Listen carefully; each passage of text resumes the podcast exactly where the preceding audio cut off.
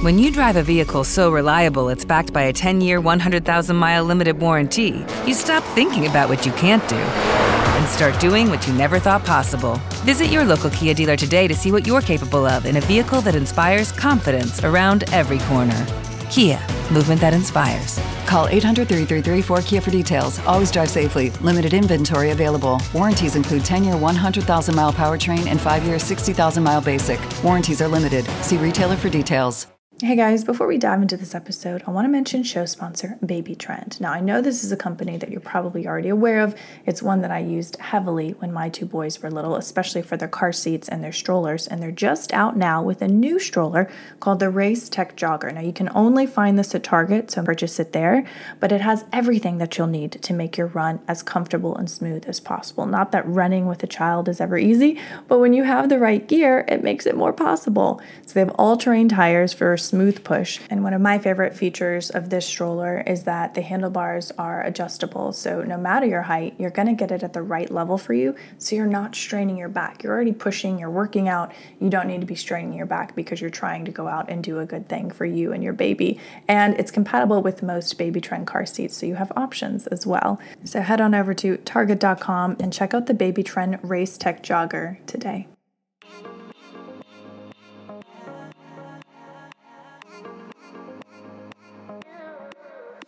You are listening to the Motherhood Unstressed podcast, and I'm your host, Liz Carlisle. Thank you so much for tuning in. I'm so excited that you're here because the information that my guest, Dr. Andrew Steele, is sharing in this episode is potentially life changing, not only for you, but for your entire family, for everyone that you know. And it's information that I feel like most people are not aware of. We're talking about aging. Now, I think most of us think of aging as a completely natural process. You know, we're all supposed to age and kind of get decrepit as we get older. But my guest today is saying that that no, that's not the case. That does it doesn't have to be that way. And my guest, Dr. Andrew Steele, is a scientist, a writer, and a campaigner based in London. He's also the author of Ageless: The New Science of Getting Older Without Getting Old. After a PhD in physics from the University of Oxford, he decided that aging was the single most important scientific challenge of our time, and he switched fields to computational biology. He worked at the Francis Crick Institute using machine learning to decode our DNA and predict heart attacks using patients' NHS medical records. He's now a full time science writer and presenter. He's written for The Guardian, Telegraph, and Wall Street Journal, and he's a regular expert on impossible engineering. He's been featured on shows like Discovery and the BBC, and he has now a YouTube channel where he gives live talks ranging from lectures in schools to science stand up at the Hammersmith Apollo.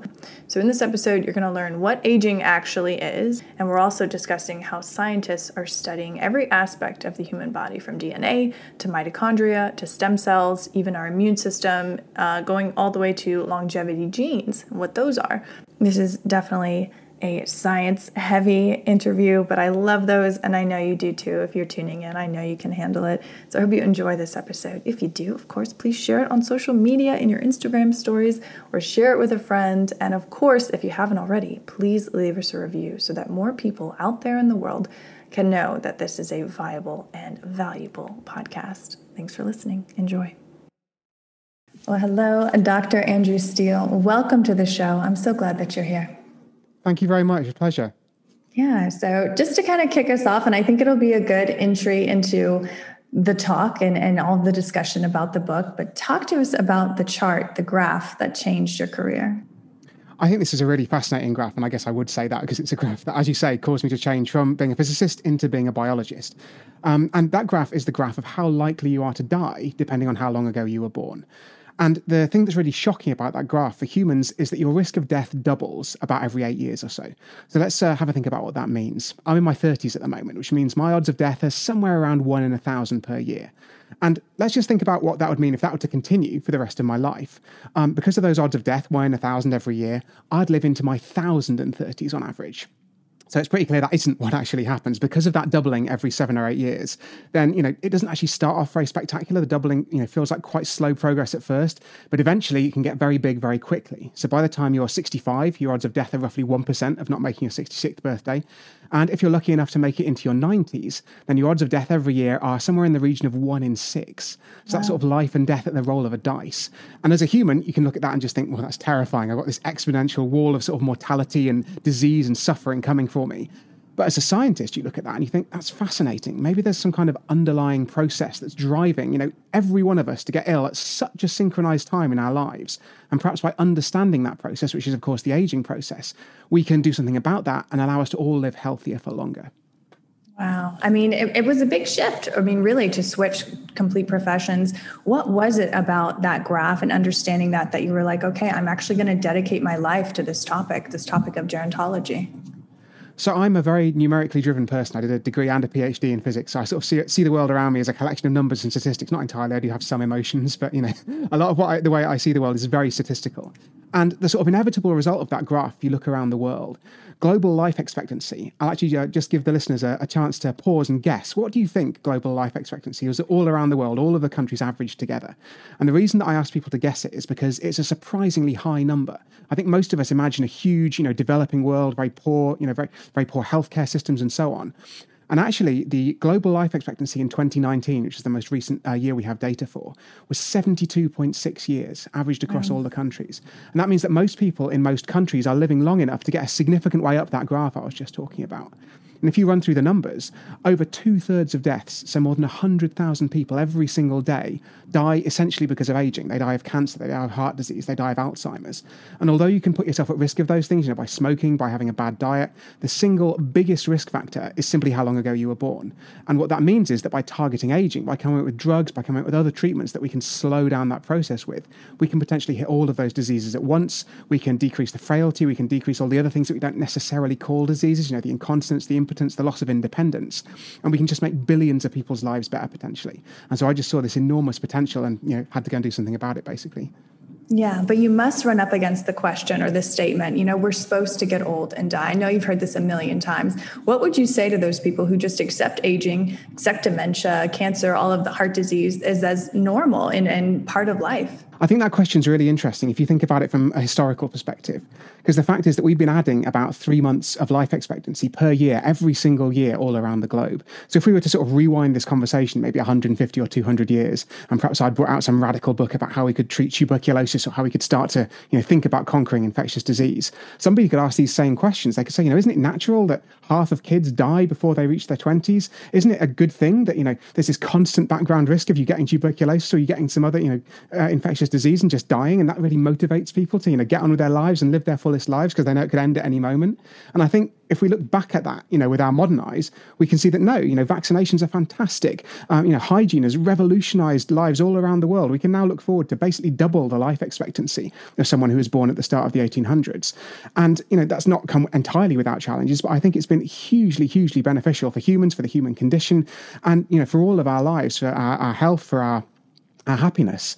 And I think that, you know, if we were to look back in a few hundred years from now when medicine's significantly better, then, you know, if we haven't, if we've done something about aging, I think we'll look back at, you know, th- with sadness at people who had to withstand all these different things at this time in history. So I think it's just an extension of the goals of modern medicine. I think that nobody would object to cancer research or heart disease research or looking into Alzheimer's disease to try and get rid of the terrible toll of that.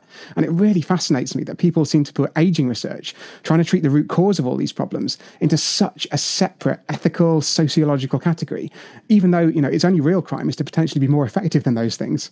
Right. And I think that's, you know, what most people think about us. You think of aging as, you know, you're just getting old, maybe you have a cane and then you just die peacefully in your sleep. You don't have to deal with all of these raucous diseases that come your way just from your cells breaking down and incurring damage. So I love that you're saying that. And I want to kind of set the record straight for everyone listening. Like early on in the interview, what actually is aging you know it's not just getting older and getting white hair there's from a scientific standpoint there's actually real clear definitions can you talk about what aging is scientifically I think that's a great question. It's actually one the scientific community is still grappling with. We've got a few really solid ideas, but it does feel a little bit like the sands are shifting underneath us all the time because it is a complicated process. It's a it's a constellation of different biological changes rather than any one single ticking clock inside of all of our cells.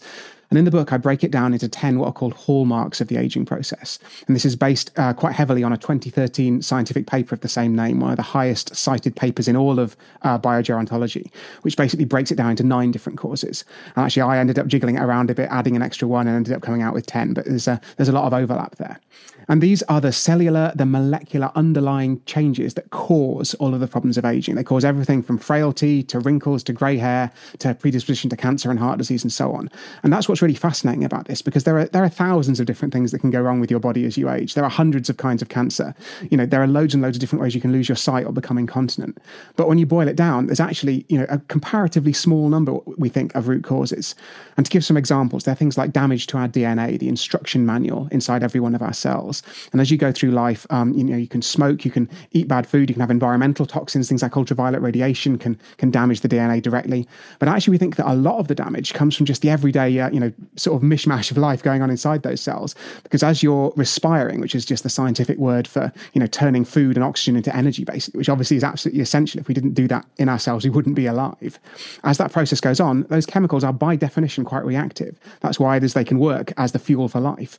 And what that means is occasionally, if a, if um one of those chemicals gets fumbled, it can go away and it can damage the DNA. It can, you know, can react with your DNA and damage it, or it can react with a protein in the cell and damage it. So that's another cause of aging.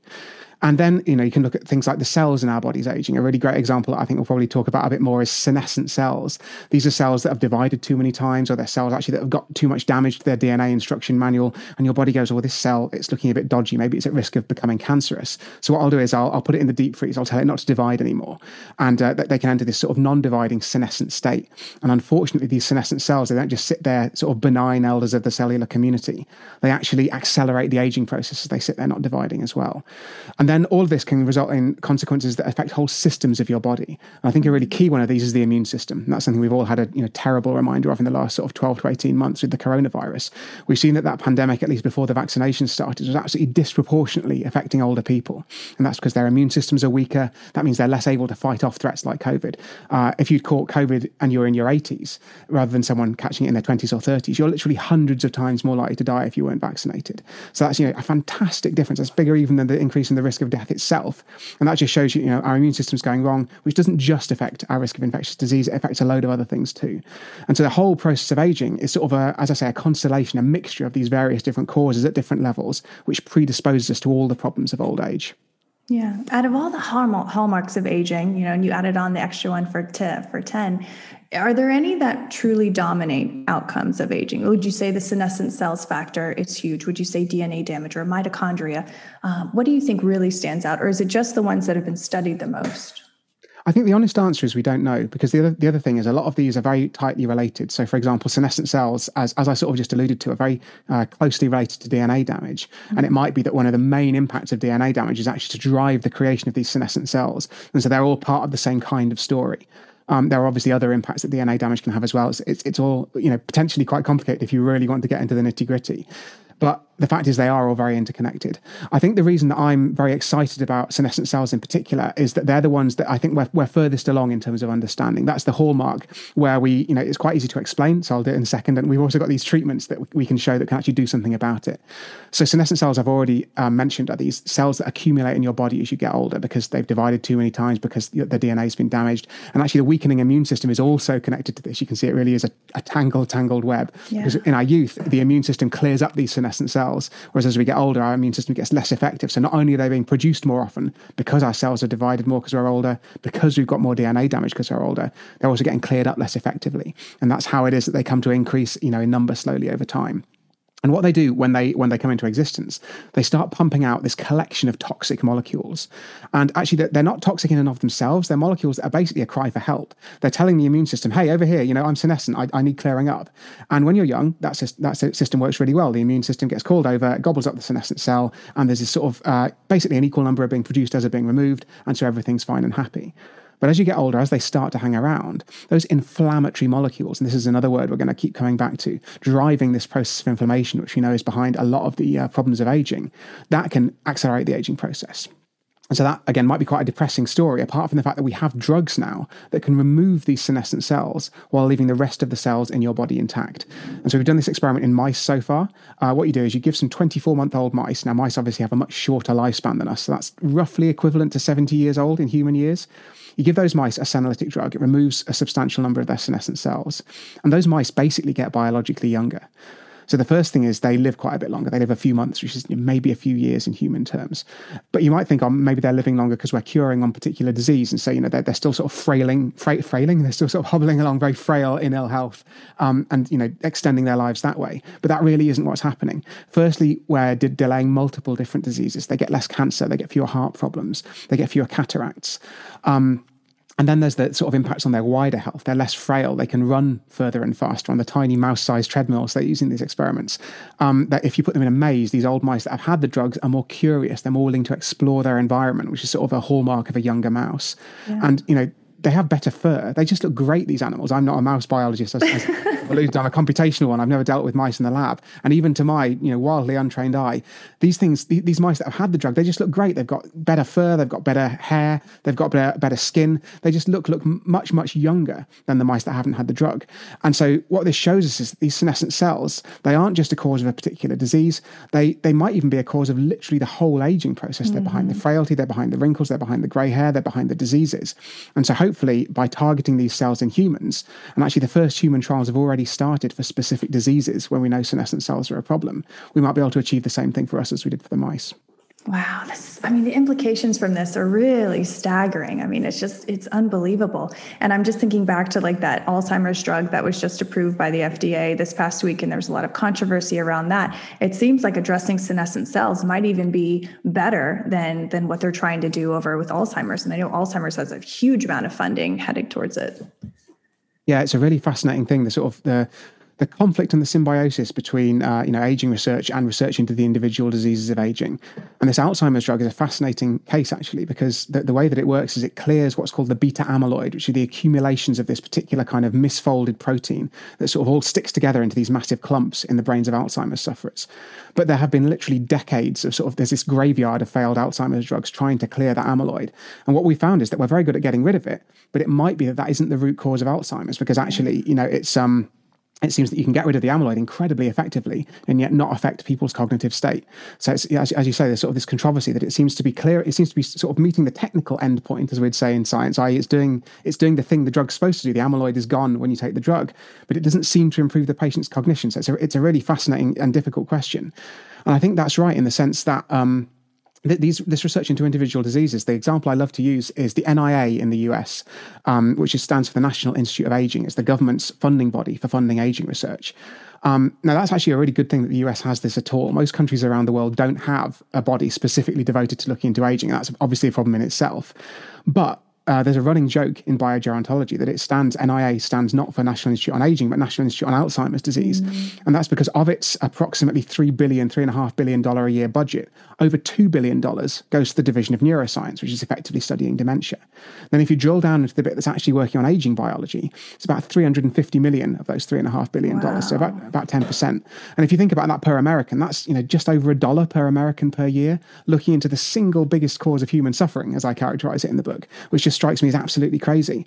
Now, this isn't to say that we shouldn't be researching cancer, we shouldn't be researching Alzheimer's disease. These are really important things to understand. They're aspects of the aging process. You know, we, we need to all work together to solve this problem. But we desperately, desperately need more funding into these things that are upstream of things like Alzheimer's disease. And there's actually already, you know, as I said with the mice, they get more curious when you put them in a maze, having removed the senescent cells. There's some evidence that the senescent cells, the inflammation that they bring, is one of the drivers of dementia. So it could be that, you know, intervening sooner with different interventions might be more effective at dealing with Alzheimer's than what we're doing at the moment, which is trying to fight the fires at the very last minute. And that's, you know, characteristic of much of modern medicine, actually. Yeah. And to me, that was what was so fascinating about your new book, Ageless, which is why we're here, why we're having this conversation. It's that it is such a preventative measure. And that really hasn't been done in Western medicine. You know, it's like you go to the doctor when when you're already sick and when you're already ailing. So I think it like it really is like this cat paw system where it benefits so many other things that we're spending, you know, billions of dollars to treat and then people are suffering anyway, you know? So it's just it's really it's encouraging. But how soon do you think that something like this will actually be on the market to treat, you know, someone in their 40s or 50s, someone who wants to get ahead of all these things that are coming down the pike? I think it's going to be, and I, am a classic scientist here. I hate giving timelines. I don't want to say, you know, in 35 years, life expectancy is going to be 127. You know, that's, that's what journalists are often pushing me to try and get an answer for. But my sort of evasive, yet I think exciting answer is this is going to happen in time for most people alive today. So wow. what do I mean by that? I mean that these, these senolytic drugs, they're already in human trials. As I said, the first human trial started in 2018. And there's sort of a common pattern for a lot of these anti-aging therapies, you know, some of which are a bit further in, down the pipeline than senolytics are. They start with a specific disease where we know this, uh, these senescent cells or whatever other hallmark it is are a problem. And so for the senolytics, that's things like uh, lung fibrosis, which is a disease of the lungs, obviously, which you know affects older people particularly, where you get lots of scarring of the lung tissue, and it obviously makes it harder to breathe and so on. There aren't really any good therapies for that at the moment, so we might as well take a punt and see if these senolytic drugs can help. But if they're effective, you know, if they treat the fibrosis, but most importantly, if they're safe, because you don't want to be giving a drug that has serious side effects to you know people in their 40s or 50s who are otherwise healthy, you know. But if it, if it passes these first trials, we're sort of gradually going to move down the rungs, you know, maybe we'll start by giving it to people with really serious diseases of old age, like lung fibrosis, or you know, age-related macular degeneration is another one, a sort of age-related form of blindness. And then if it works for them, maybe we'll think, well, you know, these senescent cells are clearly implicated to some extent in things like cardiovascular disease, so we could start using them as a preventative measure for cardiovascular disease. You know, people who are at particular risk, they've got high cholesterol or something like that. That means they're at risk of having a heart attack or at risk of having a stroke. And again, if it proves safe, if it proves effective, then we can start rolling it out to people who are at lower and lower risk just to reduce their risk of you know age-related problems further. And so I think, given that there are you know, 20 or 30 companies now working on trying to get these senolytics from the lab into the clinic, then it's really not a very long timeline. You know, we're going to have the first proper clinical trial results in the next few years. Wow. We could start to see them in hospitals, you know, a few years after that. And like I say, this is going to be for treating specific diseases at first, but it's really not wild to suggest that in, you know, perhaps 10 years' time, we're going to be using these things preventatively. We've also got a few, what might be even nearer term prospects, which is repurposing of existing drugs. So there's a, a, fascinating diabetes drug called metformin, which we can talk about if you want. But then that's that's something that's been prescribed in the UK since the 1950s. It's got a really great safety record. There's some evidence that it slows down aging broadly, and there's a trial uh, which actually should have already started in the US uh, called TAME, targeting aging with metformin. That's going to try and work out, you know, finally, you know, sift through this complicated evidence. Does it actually work, you know, in humans? And then that's something that it literally costs cents per tablet we could start taking immediately. Then obviously there's the stuff that's a bit further down the line. But if you're healthy and if you're um, taking, you know, perhaps benefiting from a few of these early treatments, that potentially could add a few more years to your life expectancy. And every few more additional years you get is long enough for scientists to develop the sort of the more sci-fi sounding stuff that I talk about in the book. Things like gene therapy, things like stem cell therapy. And although these sound sci-fi, now they're, they're decades, not centuries away. And that means that if you've got decades of life left, particularly if you've got a few decades where you're assisted by these early anti anti-aging breakthroughs, I really think it's very hard to you know give a precise timeline of exactly how long you might expect to live. This is this is so much of a higher level of it really down to the molecular level that you're treating treating these issues you know forget the fillers and botox and all of that. But um, you know i love that you brought up the gene therapy. Talk to us a little bit about crispr and the things that are happening because that's a whole nother animal like you said it's a constellation. What actually is going on with that? Because that i think is really important to cover too because that is just incredible it really is, and it's it's such an emerging field of medicine. I think people don't realize there are already, I think, dozens, maybe even hundreds of gene therapies. There are certainly hundreds being trialed, and I think there are a few, there are quite a few that have already been approved. And at the moment, the way that that works, so, so let's let's talk a moment about CRISPR. CRISPR is this incredible technology now, but originally discovered about 10 years ago as part of a bacterial immune system.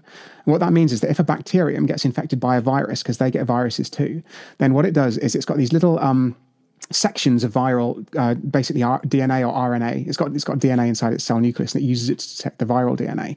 And it can, if it finds that segment, it knows it's in a virus, and it basically chops the DNA up. And so what that means is that that acts as a defense. It chops up the virus's DNA. The virus, you know, can't infect the cell anymore because its DNA is all in pieces, and that's what it was used for.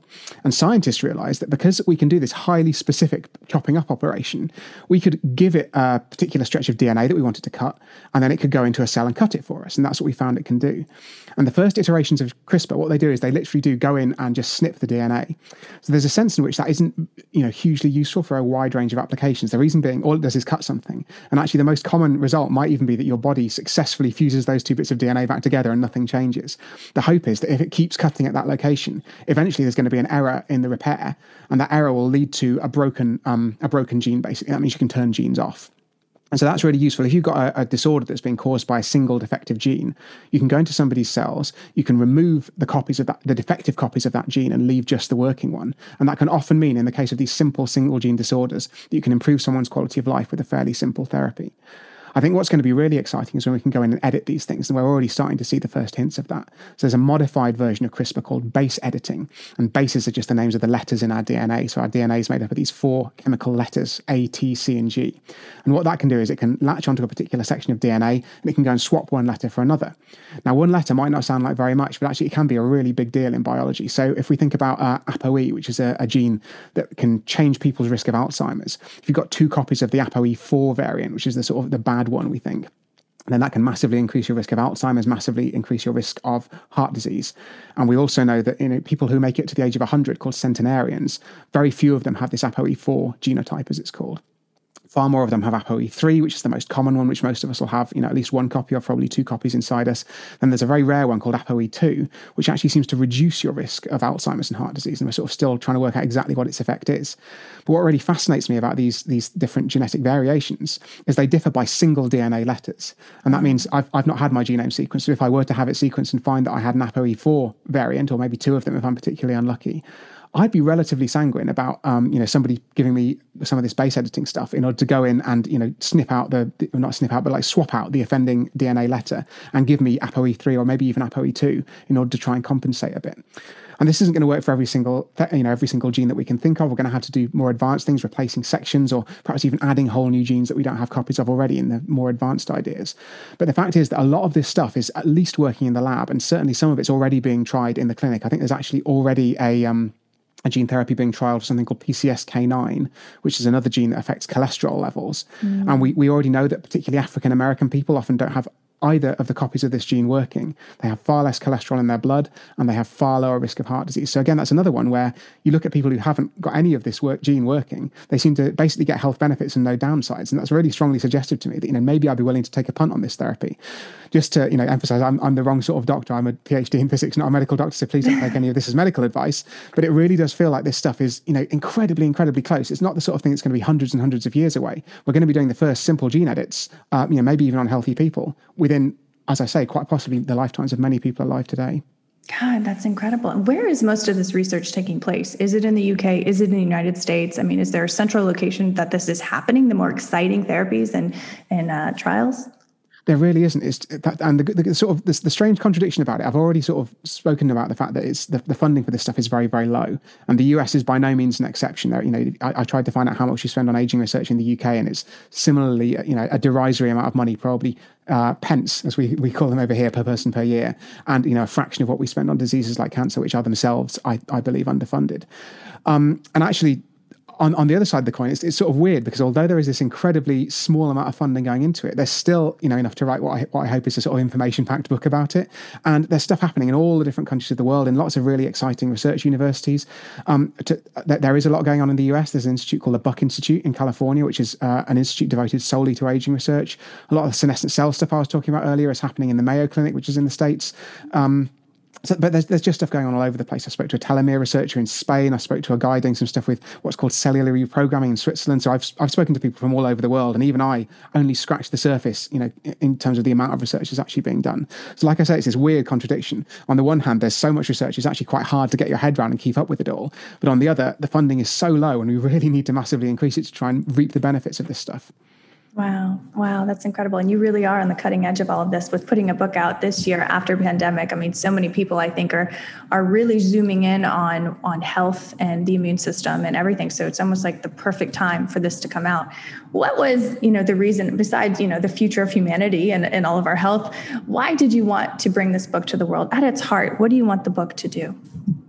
I think the most important thing I wanted to do is to really convince people that this isn't sci-fi And although it is a science book, I, you know, the, the, some of the science, I, I, don't mind if you don't come away with every single, you know, detailed, nuanced bit of understanding of how the mitochondria generate energy and how that, you know, impacts on the aging process.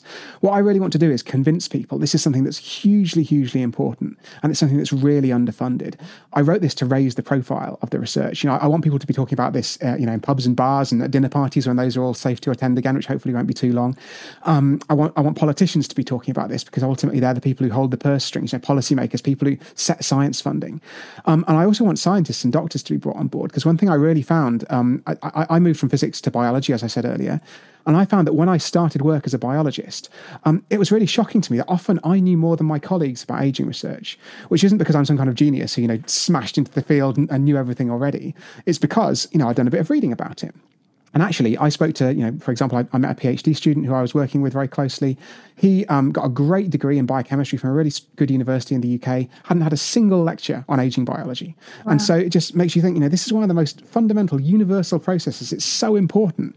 And yet it's got this sort of vicious cycle problem, which is that he, you know, never got a lecture on aging biology. So he's unlikely to be inspired to go and seek out a PhD in it. And that means, you know, he, he did his PhD in cancer research. He's now doing a postdoc, which is the sort of next step, postdoctoral research in cancer research. If he he gets to the stage where he's setting up his own lab, where he's a professor himself, he's going to do it in cancer research, isn't he? And what's he going to lecture his undergraduate students about? Probably cancer. And I'm sure he's, you know, he's a great guy. He's going to be very inspirational. He's going to inspire a load more people into cancer research. That's a virtuous cycle for cancer research, but it's sort of a vicious one for aging research. It's very, very hard to find the labs to do the work in if that's something that you're already passionate about. So I want to show biologists that it's important and also doctors. So the other example, my wife is a doctor. And uh, I think when I first started talking to her about this stuff, she thought I was a bit crazy. But as, as she's sort of gone through her first her medical training and now actually working as a doctor and, and looking at it with this lens, which is a lens that, as you sort of alluded to at the start of the podcast, isn't a normal way of looking at the world. At least it isn't at the moment. I hope to change that. Um, you suddenly realize that everyone you're seeing, whatever ward you're working on, a lot of them are old. A lot of them are taking, you know, 10 different kinds of medicine to treat, you know, first, firstly, to treat, you know, the first five are just to treat the diseases. Then the second five are to treat the side effects of the medication yeah. that you gave them to treat the first diseases. And they've all got so many things wrong with them. And what you learn about in medical school is you know the challenges of treating older people the, the, what's called the polypharmacy so the number of drugs they're taking trying to make sure they don't interact trying to you know help them remember just to take all those drugs the social problems sometimes the isolation. There's all kinds of challenges to the sort of geriatric side of treating older people. But what i really think we need to imbue doctors with as well is this knowledge of the gerontological side of treating older people the biogerontological side. Because while there isn't a drug now that my wife can prescribe to her patients to try and slow down their aging i think it's going to happen within her career. And so i just really wanted to raise the profile across the board. I want everyone to know about this. I want to know how underfunded it is and just how much potential it has to save human lives, to save us money, and to massively improve the world. So that's what I really, really hope this book can achieve. I love it. And I think the fact that you totally switched careers and it made it put you in a position to where you could look at it from a bird's eye view. You could see, hey, these this thing is all connected to all of these other things that you're treating and we need to look at this in a bigger way. And so I think that you are probably the perfect person to take this to the stage and I'm so happy to be joining you in that in a in a small way. Um, but with everything that you have studied and written, and now that you intuitively know after all of this study and research, what do you want the audience to remember from this talk? I really want them to remember that the aging process isn't something that's natural and inevitable. And actually, I think the best example for this is something that we have, we've somehow managed not to touch on, even though we started by talking about that graph. I think the thing that's really fundamental to me is that not all animals age. This isn't some inevitable law of biology. And I think, you know, when we look around, we age. Everyone we ever know's aged. You know, our, our, our parents have aged, our grandparents have aged, our pets age, our farm animals age. It really does look like a universal process. And then when you look at, um, you know, our machines, think cars rust, you know, electronics, you know, eventually stop working or the batteries die or whatever it is. So it just seems like there's this inevitable process of decline that isn't so much a law of biology, it's just a law of physics that, you know, things tend toward disorder. It's the second law of thermodynamics, as a physicist would put it. But actually, you know, if you look around the animal kingdom, the reason there's a turtle on the front cover of my book, and there's actually a Galapagos tortoise on the UK edition, if you've got that version of the book, um, is because these are animals that seem to defy the aging process. I said that humans' risk of death doubles about every eight years. A Galapagos tortoise's risk of death is flat, it stays the same no matter how old it is. And the longest lived Galapagos tortoise made it to the age of about 175, we think. We don't know exactly when she was born, so it's a bit of an estimate. But the point is that not only did she live to that incredibly ripe old age, she did so effectively without aging. She wasn't frail. She was you know, still zooming around as fast as a tortoise can zoom, I guess, at the age of 150 as she was at the age of 50. And you know, she, she she eventually died of a heart attack. So although it's the sort of thing that a human might die of old age, she did it hundred years later than another human would. So it clearly isn't the case that your risk of death has to rise with age. And it's not just tortoises. You know, you can see there are there are salamanders, there are certain kinds of fish, um, there are actually mammals, naked mole rats. They're these strange little uh, creatures. They look a little bit like a penis with teeth. They're quite unfortunate looking. They're not the greatest ambassadors for anti-aging. But these, let's they're, talk they're, more about that. yeah, they're, they're, about the size of a mouse, um, and yet you know mice. I, I, already alluded they they live two or three years, maybe four at the outside in the lab if you do some modifications to them genetically. But a naked mole rat lives for thirty years. And again, they seem to do so without any increase in frailty. They can still reproduce almost until the end. They carry on scurrying around. They actually live underground in burrows in these, these strange colonies, which is again unique among mammals. So they're, they're quite weird creatures. But evolutionarily, they're pretty close to us. And they are what's called, all of these creatures are something called negligibly senescent, which is just a scientific word to say, you know, negligibly, not very much, senescent, aging. They don't age, frankly. And what this really shows us is that aging isn't a law of physics. It isn't even a law of biology. That creatures have to fall apart with time, and so that's that's what really excites me about this. Is that you know we've we've got living, breathing examples that what we're hoping to achieve through medicine is possible through nature, and that means that I'm just really excited about this because if it was the case that everything fell apart, all you know all creatures aged and died in in a very similar way to us, you might just throw your hands up and go, well, you know we've got a few ideas of what to do with medicine now, but basically this is hopeless because we're fighting a losing battle against the you know natural degenerative course of things in the universe. But as it is, we've got animals animals, we've got plants, we've got all kinds of different things around the animal kingdom that don't age. And so that's what just just really invigorates me is that we've got examples of animals that don't age. We've got dozens of ways to slow and reverse aging in the lab. This, I think, is the single biggest humanitarian challenge of our time. That's what I call it in the book. And we've got the scientific tools to rise to that challenge and the evidence from nature that rising to that challenge is a, something that's possible. So I think that combination just makes me, as you can probably hear, hugely, hugely excited about the future. Yeah, absolutely. And do you think this is something that, you know, the wider population of the world will have access to? I do, and I think that's something that's really, really important actually, because um, one of the most common questions you get is, you know, won't this only be available to the rich? Are we going to have a cabal of, you know, immortal billionaires basically, and the rest of us are going to toil on in mortal servitude. And actually, even to take the wider picture, this is this is really really important for the developing world as well. And the reason I say that is to you know wind back to that that global life expectancy number. It's seventy two point six, and as I said, that means most people in most countries are living long enough to age. And actually, that means that uh, in the developing world, the aging process is sort of afflicting their populations even faster than it affected us in the West. So countries like France and uh, the UK had, I, I, think, between 50 and 100 years to basically adapt to an aging population. It's this strange statistic I found in a UN population report that for their populations over the age of 65, to double from 7 to 14%. I think France took about 60 years, the UK took 115. I might have got those backwards, but basically, you know, we had decades and decades and decades to deal with this problem.